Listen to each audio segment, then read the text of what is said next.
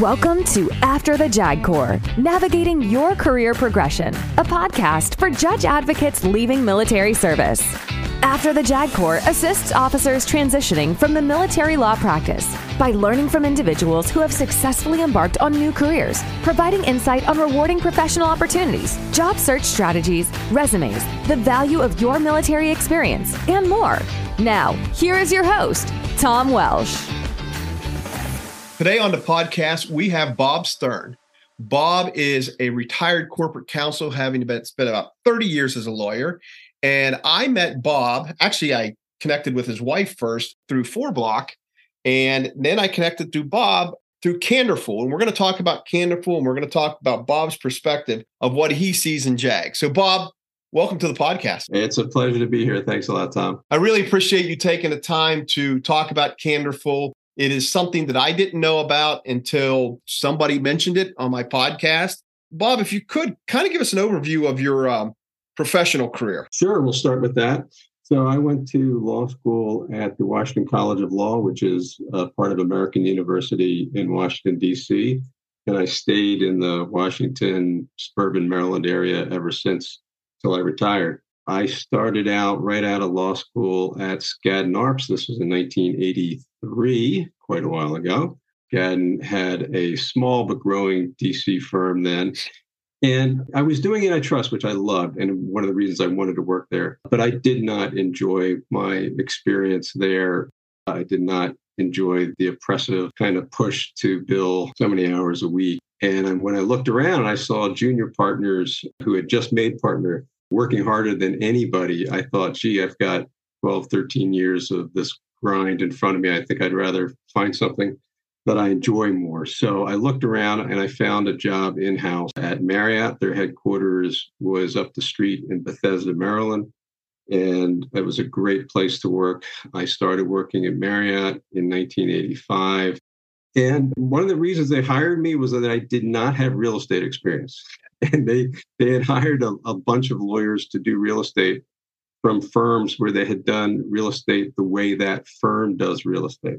They wanted to teach somebody who did not have to unlearn somebody else's approach. So I was hired for my lack of experience. One of the things I loved about Marriott and loved about the, the subsequent in house work I've done is the ability to do a lot of different things. So I did franchising, I did real estate, I did mergers and acquisitions, a lot of operational things.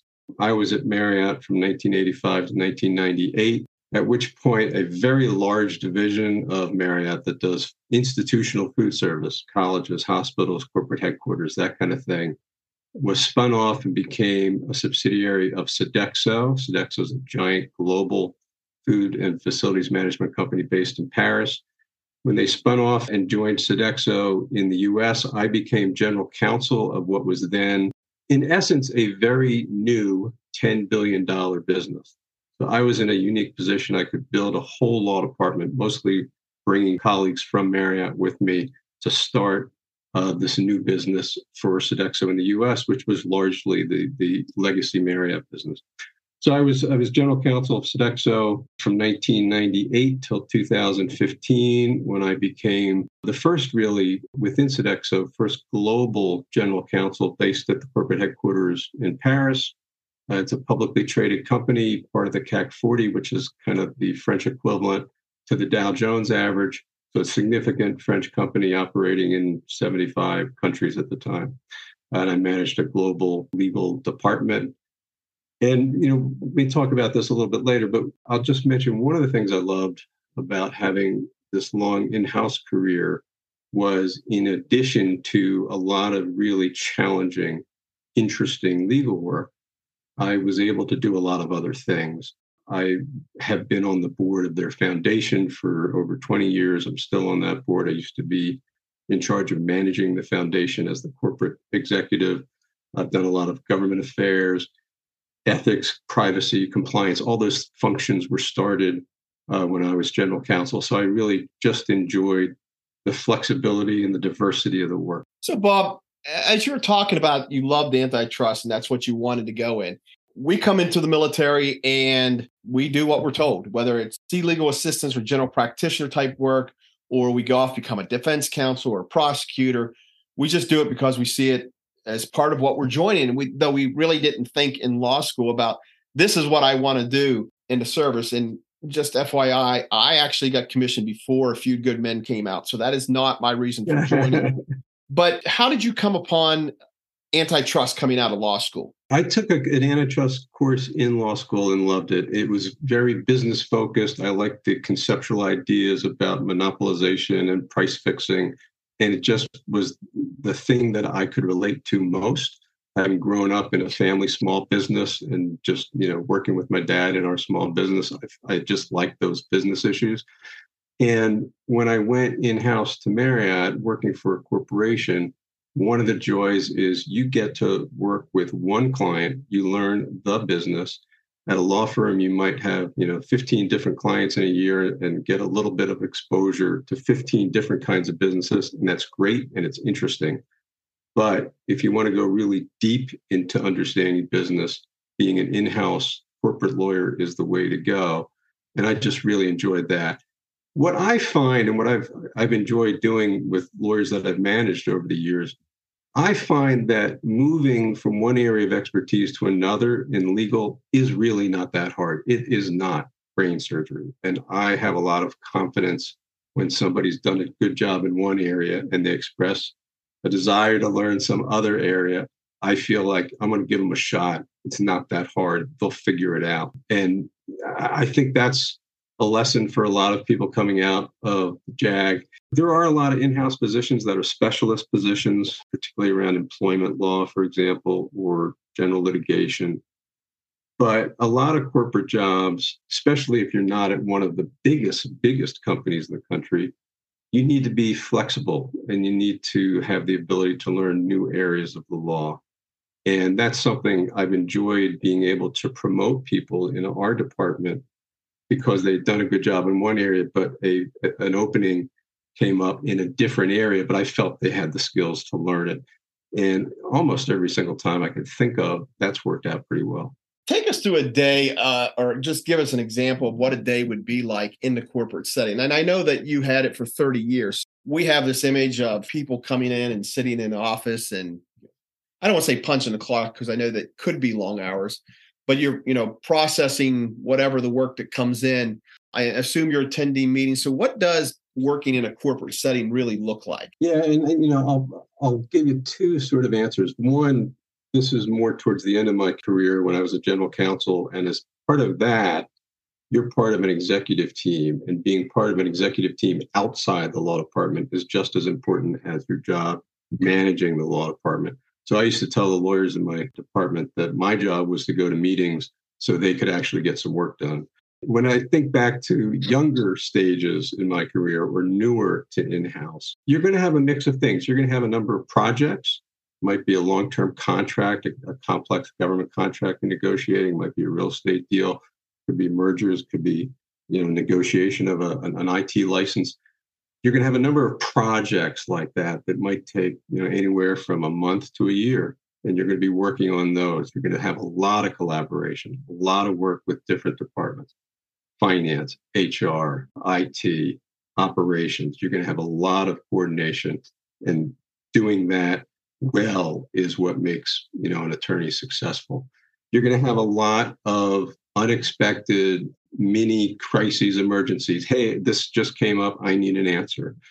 How do I do this? You're going to get tons of interruptions and you got to be able to multitask. What I used to drive and just promote in my department was you had to be accessible, responsive, and solve problems.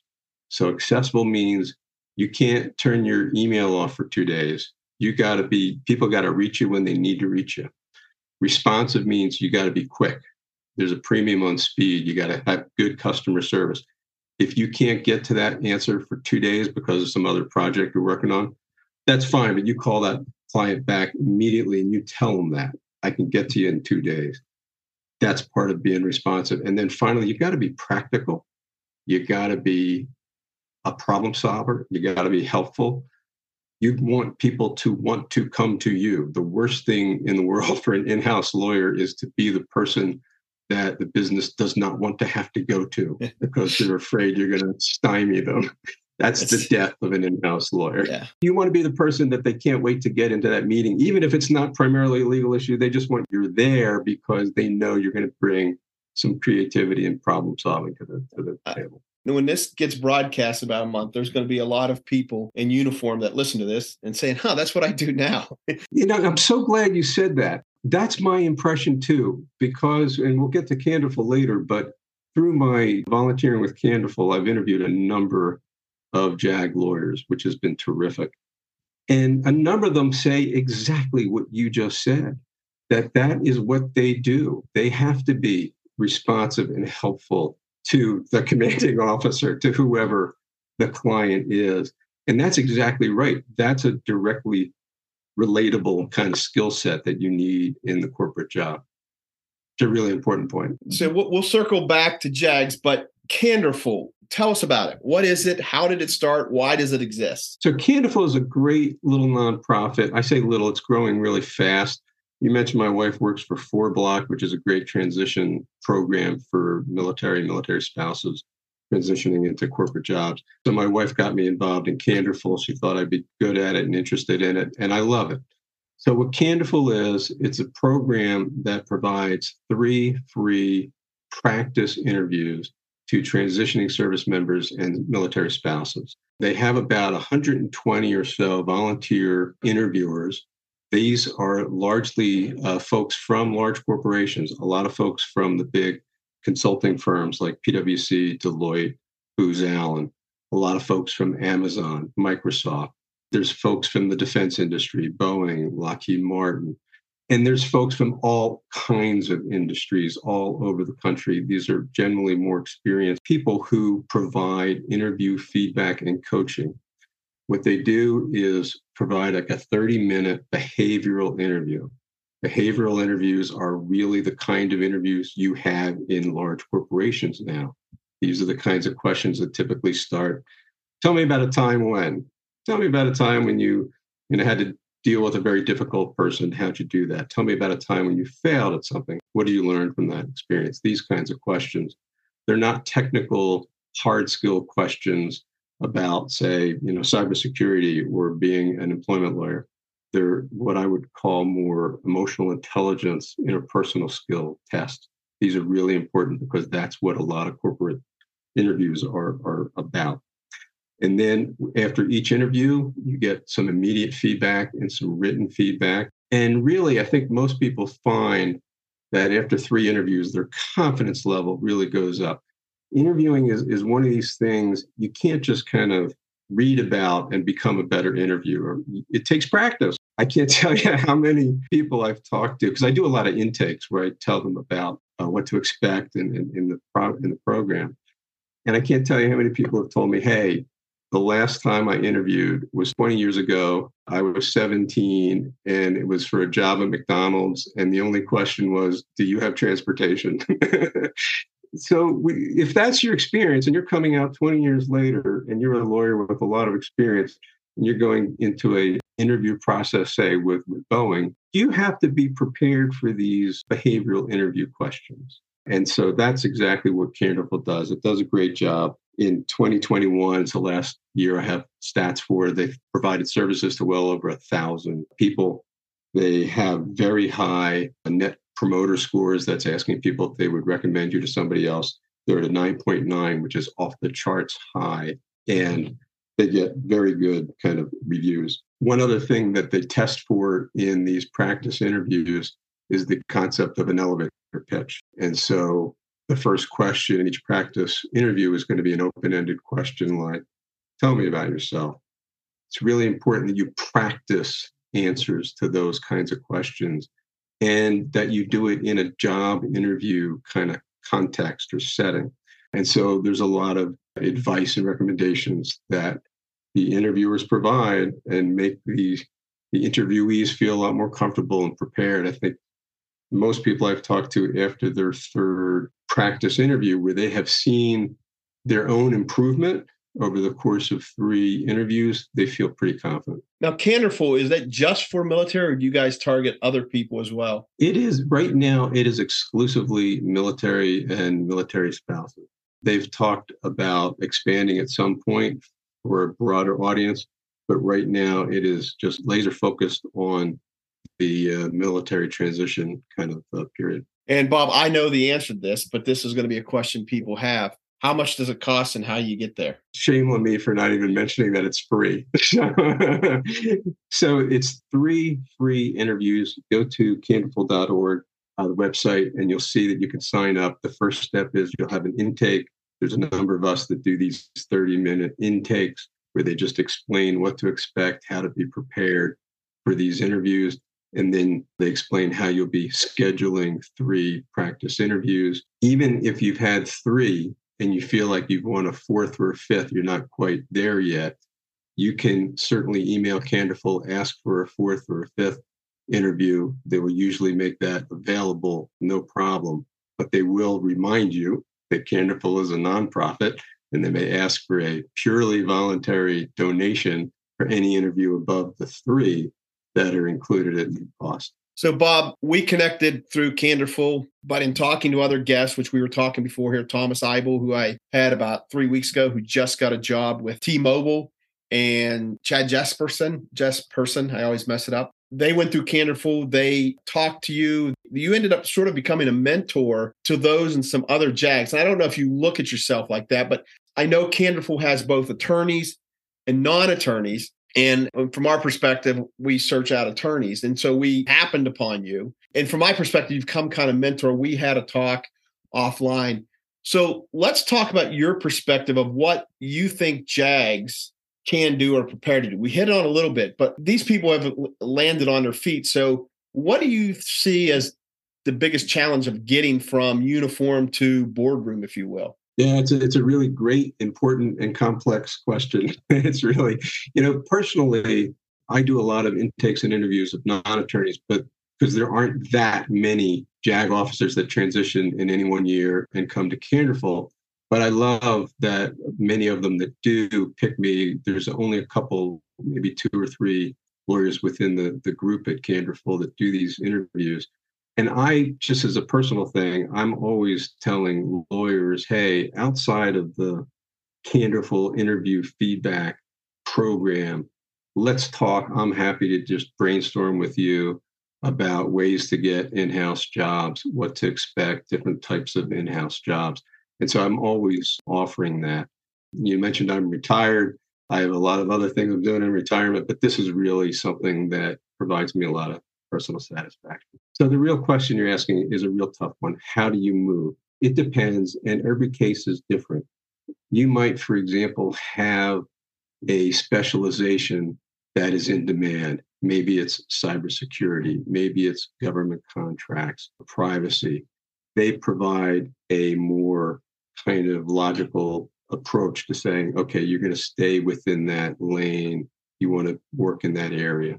A lot of people might have a very general, maybe criminal defense or something in, in JAG, and that's not something they're going to find in a corporation. So they need to need to be more nimble and flexible. Candorful doesn't focus on things like the resume and, and what kind of job to get. It's really focused on the interview preparation. But obviously, working on your resumes, having tailored resumes for each kind of different job is really important. There's a couple sites I would point people to. There's a website called goinhouse.com that has a listing of a lot of in house sites. I've been involved in my career a lot with ACC, the Association of Corporate Counsel. There are ways that you can try to get invited into a luncheon or participate uh, any way you can to try to network with other corporate counsel. And LinkedIn is a terrific way to, if you're interested, for example, in a particular company, maybe you don't know anybody there, you do some searching on LinkedIn, you look for attorneys. Either you find someone who's a veteran or somebody that you might have some other connection with, reach out. And what I always say is one of the best ways to reach out and ask for an informational interview is to take the approach of, hey, you, you reach out through LinkedIn and you say, I see you have this position. That's the kind of position I aspire to. I'd really love to learn how you got to your position. Most people have an ego when they get a request that says, I want to hear how you became so great and got that wonderful job that I wish I had. the response is almost always, "Oh, sure, I'd be delighted to share my success story with you." so there's a very high success rate when you ask for you know 15 minutes of a phone call like that. But that's a great way to learn a little bit about that job and what that person really does and make a contact at a company with somebody who might be in a position to put a good good word in for you. I think a lot of the Jags have really terrific instincts on how to go about this. Pretty sophisticated. They understand the value of working on a network, reaching out to people that they know or people that they don't know, but they're at a, a company they're interested in and figuring out, you know, how to narrow down that search. That's really often very, very difficult. So I know of know of three people that you've worked with. Those three have all, like we said, landed successfully, and they all went through Candorful. And I'm assuming you saw growth in their interview skills. So what I'm hearing is it really doesn't matter what field you're going into. Interviewing's interviewing. They can look at your resume. This is the feel of, hey, is this person can he, he or she walk, talk, chew gum, carry on a conversation, make sense when they carry on that conversation, in addition to all the qualifications that they're seeking. Yeah, I mean, I, I have hired a, a, lot of attorneys in, in, my career, a lot. And very often, let's say I'm hiring a, an employment lawyer, maybe I get down to two or even three. And you look at their experience and, and their expertise, and they're kind of comparable you know, it's really hard to to choose one over the other based on just their experience or their expertise. And often, what makes or breaks the decision is how do I think that person's going to be as a team member? Because I'm hiring somebody onto my team. I want them to make that team stronger. I want them to care about making everybody else stronger. I want them to represent the department well and share our values, ethics, responsiveness, customer service, all those things. Those are the kind of intangibles that people are trying to sort of assess in these behavioral interviews. And so these behavioral interviews are, are really important to give a sense of who you are and how you're going to be. Corporations now, you know, maybe it's taken too long to get to this point, but they're at a point where most corporations are going to be really focused on diversity, really want to make sure that anybody they hire is going to have the right sensitivities and is going to look at their job as wanting to help make everybody else better and bring people along and raise people up. And a lot of these intangibles end up being the tiebreaker when people are kind of at comparable expertise levels. And those are the things that come out in these behavioral interviews. You know, a lot of us, we self limit when we look at these job announcements because well i don't have business or i don't have real estate. But i'm hearing that there's collaboration and training available when you get there. Like you said when you went there they wanted to be able to train you in how to do real estate and their methods and protocols. And so i guess we shouldn't be as concerned that maybe we don't fit a square peg in a square hole necessarily. We might be rounded a little bit but we can get to that squared aspect yeah, I mean, there are some realities here to, that we all are kind of aware of. One, it's often hard to go from being a JAG officer to a law firm. You're not as likely to be bringing a portable book of business that a more senior lawyer is expected to bring. In house companies, in house departments tend to hire a lot of junior people, three, four, five years at a law firm where the law firm has put more into their investment in education, but now the person is looking to leave that law firm and move in house. That's where a lot of hiring does happen. Uh, it's at the lower end of the pay scale, and it allows corporate general counsel to help move their in-house team up and be promoted by bringing people in at lower levels. So I realize there's a lot of realities out there that, that can be a challenge. It helps to have an area of expertise, particularly if you're looking at a larger firm. You know, I, I know a number of JAG officers come out with a, a fair amount of experience in things like investigations and ethics. Well, those are things that are really delicate and sensitive if you're investigating, you know, a mid-level or senior level executive. So you want somebody with a lot of experience. You don't want a third year lawyer doing a sensitive investigation. So there's areas where experience is going to be a real plus. There's areas where the expertise is going to be a real plus if that's they're, they're looking to fill that expertise. What I find is if you're more of a generalist, you're more likely to find a fit in a smaller company that has a smaller law department that needs people to be generalists. Or maybe you find a large company and the way they're organized is by manufacturing facility. And so here's a facility in this state that has 5,000 people and we want to have one lawyer there. Well, that lawyer may have more autonomy and be more of a generalist, even though they're in a giant company. So you have to kind of look harder, I think, especially when you're more experienced, 15, 20 years experience.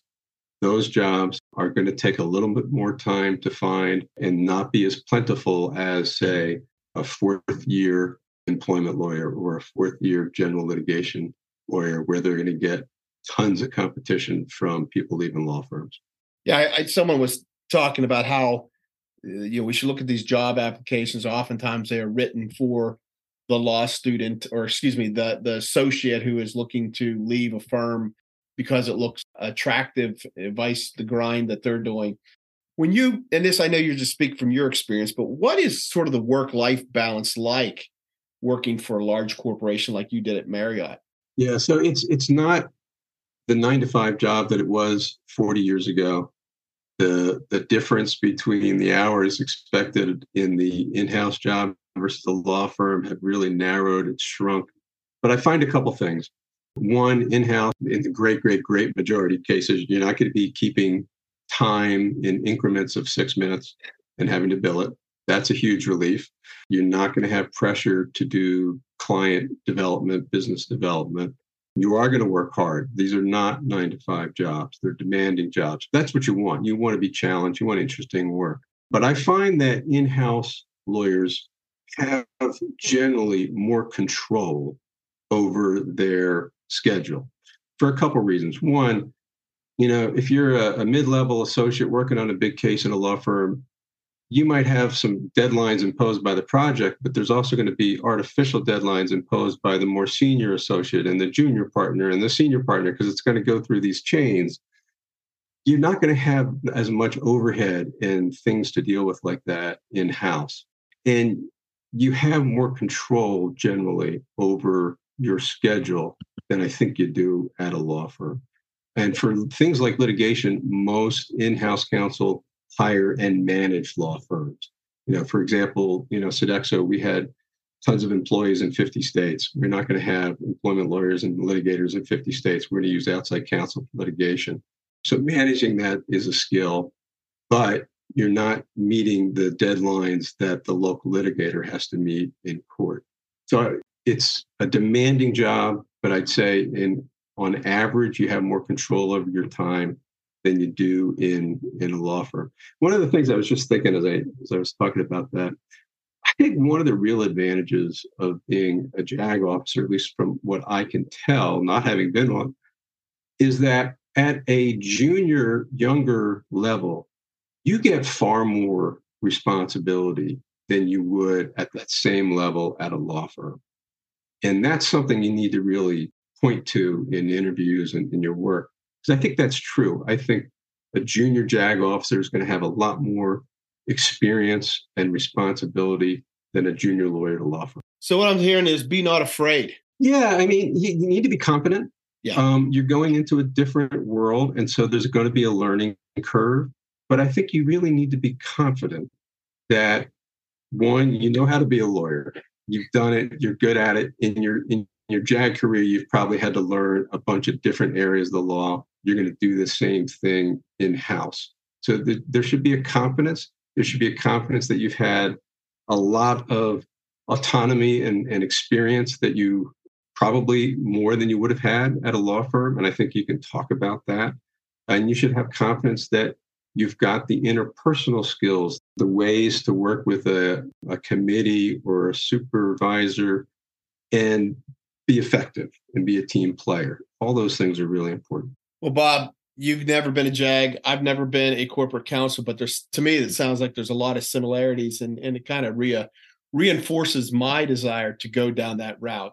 You know, we have in the DC area, for example, they're having the upcoming Veterans Career Legal Fair. It's put on by a bunch of sponsors and it targets just military lawyers. And I just signed up for that. So I'm looking forward to it. I don't, I think I've reached the end of my questions. I don't know what I don't know to ask you. So if there's something that you wanted hit upon and I failed to do it, then I don't doubt that I missed it, but here's your chance. Okay, I'm going to take you up on that. I got two points, and these may be kind of minor, but I'm going to mention them anyway. One, and this is an interviewing tip that I, I always give. At the end of any interview, you, as the interviewee, are expected to ask the question. And I just want to stress it's really important that you demonstrate at some point in the interview that you demonstrate how seriously you've taken the interview, that you've read a lot about that company, you're really invested in working for them. So you want to ask at least one question you'd only ask of that particular company based on something you've read about them. You want to demonstrate to them that you really are invested and interested in working for that company. The worst thing anyone could do in an interview with me would be to ask me questions that made me think you had not spent two minutes Googling what my company does. And so you're not taking this seriously. I'm not taking you seriously. So that's just one thing I wanted to mention. The other thing is a little harder, but I want to just plant the thought that different companies view their law department in different ways. Most companies now, particularly most large companies, have really respected law departments that they want to get involved. There are some companies, particularly some you know smaller companies or ones that have not had much leadership change in 20 or 30 years, where the law department is not valued as much. And you don't want to work in that environment. It's kind of the exception these days. It's not the rule like it was 30 years ago. There were a lot of companies where it was just not that pleasant. But you want to try to get a sense in your interview process about how does that company view the law department? Is it a valued partner or is it the place that you need to get things through? And the great majority of large companies now, it's a valued partner. You just want to make sure that that's where you are. You talk about getting a sense of it during the interview, and I'm sure asking the, the interviewers that question at the end is one way. But is there any other telltale signs or things you look for. I, you know, I, I was sharing with you before this that there's a company out there offering a, a compliance job and, and they list the pay right on there. And that's becoming more and more common, I guess. But is pay another area you see that an indication, or is that not necessarily tied to that view of the law department? Uh, yeah, it's a really good question. It can be tied to it, but I think most departments of any size are going to go through a formal benchmarking process where, just like any other part of the company, they're benchmarking attorney salaries to other comparable company attorney salaries. So, you know, even that's not a, a surefire way to tell uh, how how the department's viewed because a lot of that is going to be handled by kind of a central HR process that's going to have some uh, external benchmarking, and that's really what's going to drive the compensation. But you can you can try to get a sense of that through informational interviews with people that you reach out to on LinkedIn. You know, you want to have a general counsel that reports to the CEO and is part of the executive team, not a general counsel that is buried two or three layers down and is not part of the general uh, executive team of the company. That's one indication. And then the rest is is kind of harder to sense in your first interview but if you have you know if you're going to be the successful candidate chances are you're going to go through two three four five rounds of interviews and just a little bit of those questions each time can give you a, an overall sense. Bob do you have any recommendations? And i and i'm sorry i'm continuing this after we've talked but you talked about go in house do you find have any favorites mm-hmm. for example when people are researching compensation my understanding is a lot of companies are have pay bands. So it's not like you're going to go and you're going to make five hundred thousand dollars, and somebody comes in behind you or ahead of you for that same job, and they're not as savvy on the the pay, and they're only going to get three hundred thousand. But getting a sense of where that compensation lies for that particular company, and I know that one way is talking to people via LinkedIn that you find that may have been there that might give you a ballpark. But do you know of any resources that you think are pretty accurate? Uh, I used to have a boss who said this, and now I'm going to repeat what he said. I'm now going to tell you more than I know. this is this is not an area that I'm expert on, and I retired four years ago, so I'm probably so you don't care. You don't care anymore. But I, a couple things. One, I, I know there are. I'm not familiar with them, but I know there are websites like Glassdoor. And the second thing, this is a more recent development, but I think New York State, for example, job postings are required to list the salary range.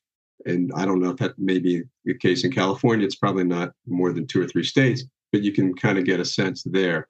Most departments are going to do this external benchmarking where one, you're going to get into a range that is comparable, that is market.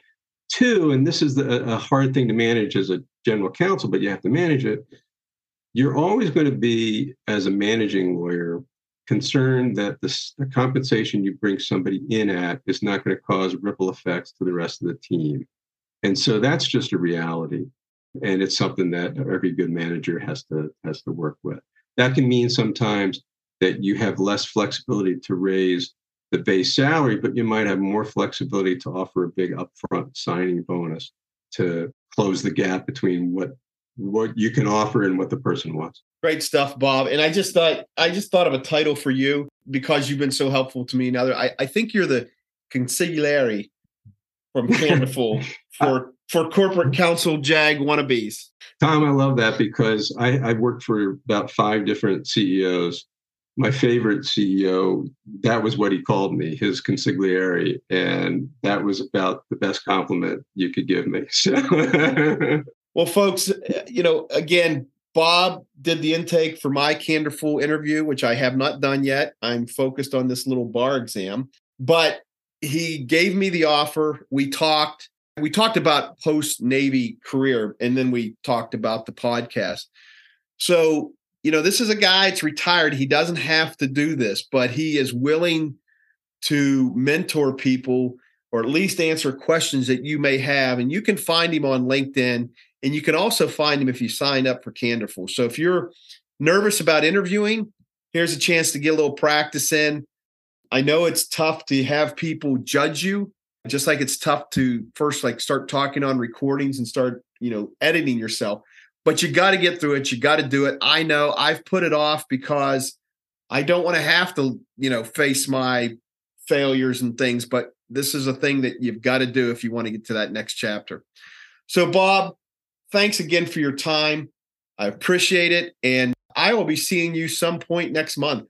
That's great. And Tom, I just want to say thank you. What you're doing is a really great service because the networking aspect of these job searches is so important. And you provide not only great advice and, and great success stories, but an opportunity for some of that networking. And that's really a terrific service. So thank you. Well, it's an honor, Bob, and I love doing it. Take care. Thank you for listening. If you like this podcast, be sure to subscribe and tell your friends. After the JAG Corps is a TJW 50 Associates LLC production.